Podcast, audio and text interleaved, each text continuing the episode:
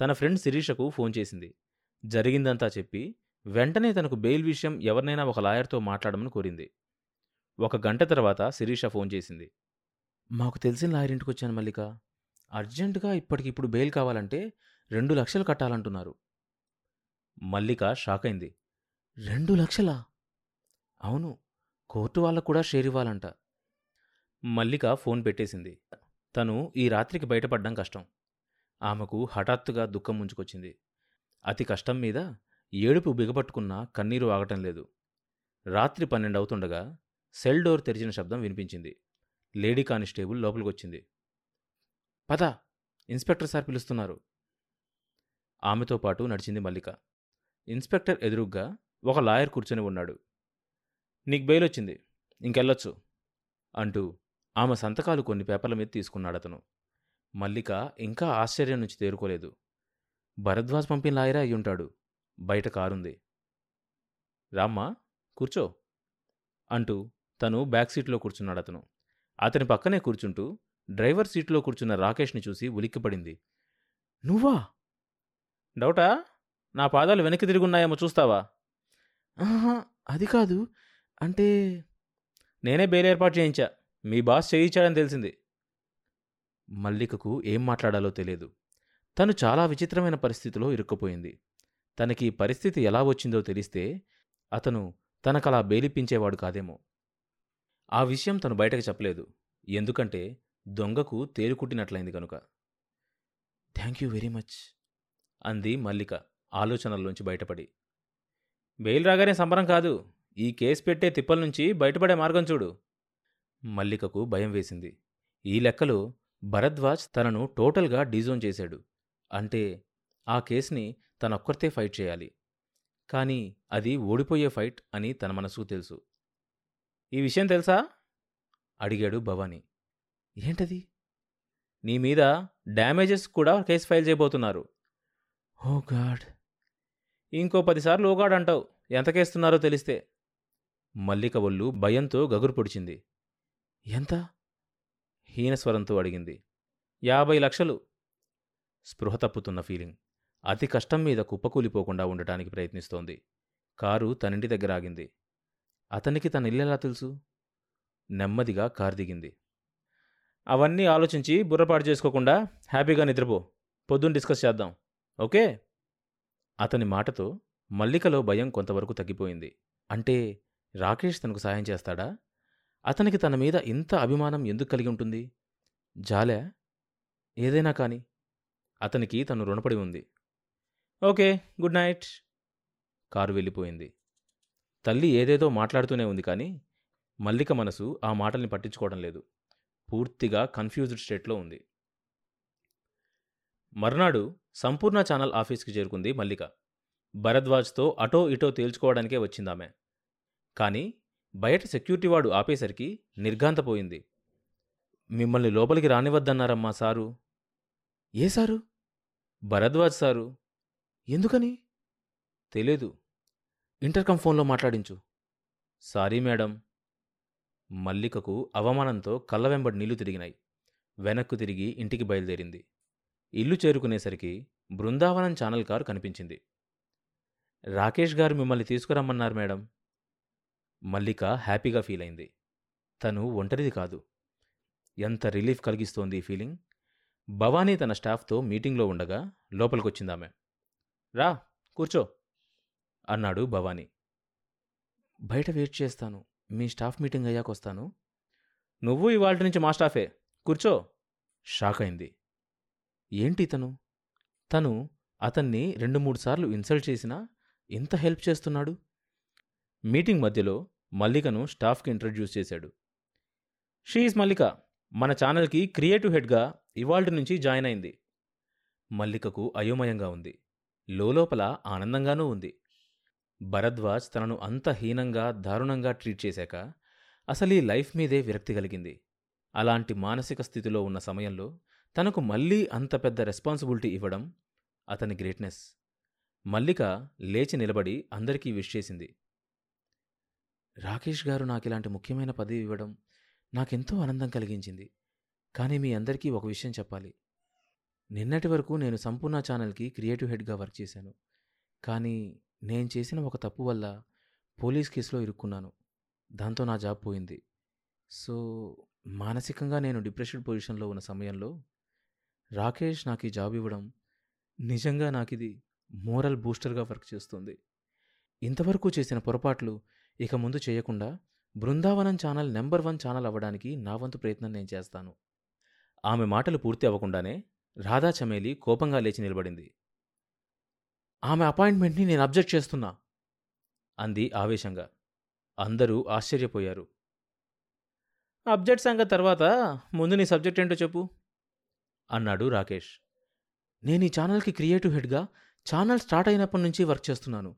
ఇప్పుడు సడన్గా నా ప్లేస్లో రేపో మాపో జైలుకెళ్ళబోయే మల్లికి నేస్తారా నేను కోర్టుకెళ్తా. హలో ఛానల్ స్టార్ట్ అయిన దగ్గర నుంచి ఇవాల్టి వరకు నువ్వు ఈ ఛానల్ క్రియేటివ్ హెడ్గా పనిచేశానంటున్నావుగా? మన ఛానల్ నీ వల్లే మూతపడే స్టేజ్కి వచ్చిందని చెప్పడంలా? నువ్వు ఇచ్చిన స్టేట్మెంట్ ఒక్కటి చాలు నిన్ను ఉద్యోగంలోంచి పీకేయడానికి. కానీ పీకటంలా ఎందుకో తెలుసా? తన వల్ల నీ ఉద్యోగం పోయిందని మల్లిక ఫీల్ అవుతుంది కాబట్టి. నువ్వు ప్రొడ్యూసర్గా ఏదో ఒక ప్రోగ్రాం చేసుకో. ఇష్టం లేకపోతే రిజైన్ చేసేయి. నేను రిజైన్ చేస్తాను. వెల్కమ్. మా ఛానల్కి కావాల్సింది నీలాంటి దూరదర్శన్ టైప్ థింకింగ్ ఉన్న వాళ్ళు కాదు. Intelligent and aggressive creative head కావాలి. ఆ క్వాలిటీ మల్లికకుంది. అందుకే సంపూర్ణ ఛానల్ నెంబర్ వన్ అయింది. ఇంక పో. రాధా చమేలి ముఖం అవమానంతో ఎర్రబడింది. చటక్కున అక్కడి నుంచి వెళ్ళబోయింది కానీ Mallika అడ్డుపడింది. Hello one minute. Mister Rakesh నాకు క్రియేటివ్ హెడ్ పోస్ట్ అవసరం లేదు. నేనే వర్కైనా చేస్తాను. ఆ మేడంనే క్రియేటివ్ హెడ్గా ఉండనివ్వండి. ఏంటి తొక్కలో క్రియేటివ్నెస్? ఆ మేడం క్రియేట్ చేసింది. తెలుగు హిందీ సినిమాలను కాపీ కొట్టి సీరియల్స్ తీయడం అమెరికా టీవీ ఛానల్స్ కాపీ కొట్టి రియాలిటీ షోస్ గేమ్ షోస్ చేయడం. ఇదే క్రియేటివ్ హెడ్లు చేసే పని? అసలు ఆ పోస్టే అబాలిష్ చేస్తున్నా. మనం చేసే చిల్లర్ ప్రోగ్రామ్స్కి మళ్ళీ క్రియేషన్ ఒకటా? హలో ఇవాల్టి నుంచి మన ఛానల్లో ఎవడికి డిజిగ్నేషన్లు ఉండవు ఎవడు చేసే పని వాడు చేయడమే. ఇష్టమున్నోళ్ళు ఉండొచ్చు లేనోళ్ళు పోవచ్చు. రాధా చెమేలి ఇంకా మండిపడింది. నాకు ఈ బోడీ జాబ్ అవసరం లేదు అనేసి వెళ్ళిపోయింది. ఇంకా ఎవరైనా వెళ్తే త్వరగా వెళ్ళండి అన్నాడు భవానీ. ఎవ్వరూ మాట్లాడలేదు. థ్యాంక్ యూ బ్రదర్స్ ఇప్పుడు మన ఛానల్ గురించి డిస్కస్ చేద్దాం అన్నాడతను. మర్నాడు ఒక మారుమూల గ్రామంలో ఒక కొండ మీదున్న ఆంజనేయ స్వామి విగ్రహం పాలు తాగుతోందని బృందావనం ఛానల్లో వచ్చిన వార్త ప్రజలందరిలోనూ ఆసక్తి కలిగించింది. ఆ వింత చూడ్డానికి ఆ చుట్టుపక్కలున్న జనం విరగబడిపోతున్నారన్న విషయం కూడా దృశ్యాలతో సహా చూపించింది ఛానల్. ఆ విగ్రహం ప్రతి కార్తీక మాసంలో నెల రోజులు అలా పాలు తాగుతుందని తరువాత మానేస్తుందని ఆ పక్కనే ఉన్న మఠంలో నివాసం ఉండే మఠయోగి బృందావనం ఛానల్తో చెప్పడం మరో అట్రాక్షన్ అయింది.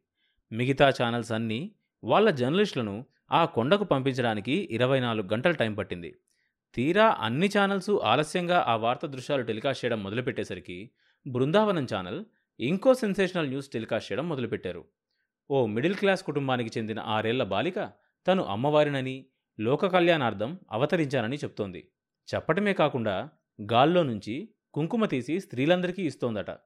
నిజంగానే ఆ బాలిక గాల్లో నుంచి కుంకుమ తీసి భక్తురాలి నుదుట పెట్టడం బృందావనం ఛానల్లో కనిపించేసరికి కొద్ది గంటల్లో ఆ బాలిక ఉంటున్న ఇల్లు పుణ్యతీర్థంగా మారిపోయింది. కార్లల్లో బస్సుల్లో స్త్రీలు విరగబడిపోయారు. బృందావనం ఛానల్ హెడ్ స్వయంగా ఆ పాపతో న్యూస్ రూమ్ నుంచి సంభాషించాడు. పాప నీ పేరేంటమ్మా? అడిగాడు భవానీ. నా పేరు తెలియదురా నీకు. మహంకాళినిరా క్షమించు తల్లి మా ప్రేక్షకుల కోసం ఆ ప్రశ్న అడగాల్సి వచ్చింది. కాళీమాత నువ్వు ఈ మానవావతారంలో ఎందుకు అవతరించావు తల్లి? ఈ భూమి మీద స్త్రీల పట్ల దౌర్జన్యాలు పెరిగిపోతున్నాయిరా. రుచిక జెస్సిక అయేషా లాంటి అభాగ్యునులకు జరిగిన అన్యాయం నాకు దుఃఖం కలిగించింది. అలాంటి అరాచకాలకు పాల్పడుతున్న దుర్మార్గులను మట్టు పెట్టడానికే అవతరించాను. అసలు హంతకులను చిత్రవత చేయడమే నా ధ్యేయం రా. కళ్ళు మూసుకొని ఊగిపోతూ అంది ఆ బాలిక. మాకు చాలా ఆనందంగా ఉంది తల్లి. అసలు హంతకులను పోలీసులు రక్షిస్తున్న ఈ సమయంలో నువ్వే సరైన న్యాయం చేయగలవు తల్లి. నమస్కారం తల్లి. నీ చల్లని చూపే మాకు శ్రీరామరక్ష వెంటనే ఆ బాలిక తల్లిదండ్రులను ఇంటర్వ్యూ చేశాడు భవానీ. పుట్టినప్పుడు మా పాప నవ్విందండి. మాకు భయం వేసి జ్యోతిష్యులను పిలిపించాం. వాళ్ళు పాపను చూడగానే భక్తితో కాళ్ళకు మొక్కారు. మీరు పుణ్యదంపతులమ్మా సాక్షాత్తు ఆ కాళీమాతకే జన్మనిచ్చారు అని మా కాళ్ళు కూడా కళ్ళకద్దుకున్నారు. అయినా మేం వాళ్ళ మాటలు పట్టించుకోలేదు. కాని పెద్దవుతున్న కొద్దీ పాప చిత్ర విచిత్రమైన పనులు చేస్తుండేసరికి మాకు ఆమె కాళీమాత అవతారమే అని నమ్మకం కలిగింది. చెప్పింది ఆ బాలిక తల్లి.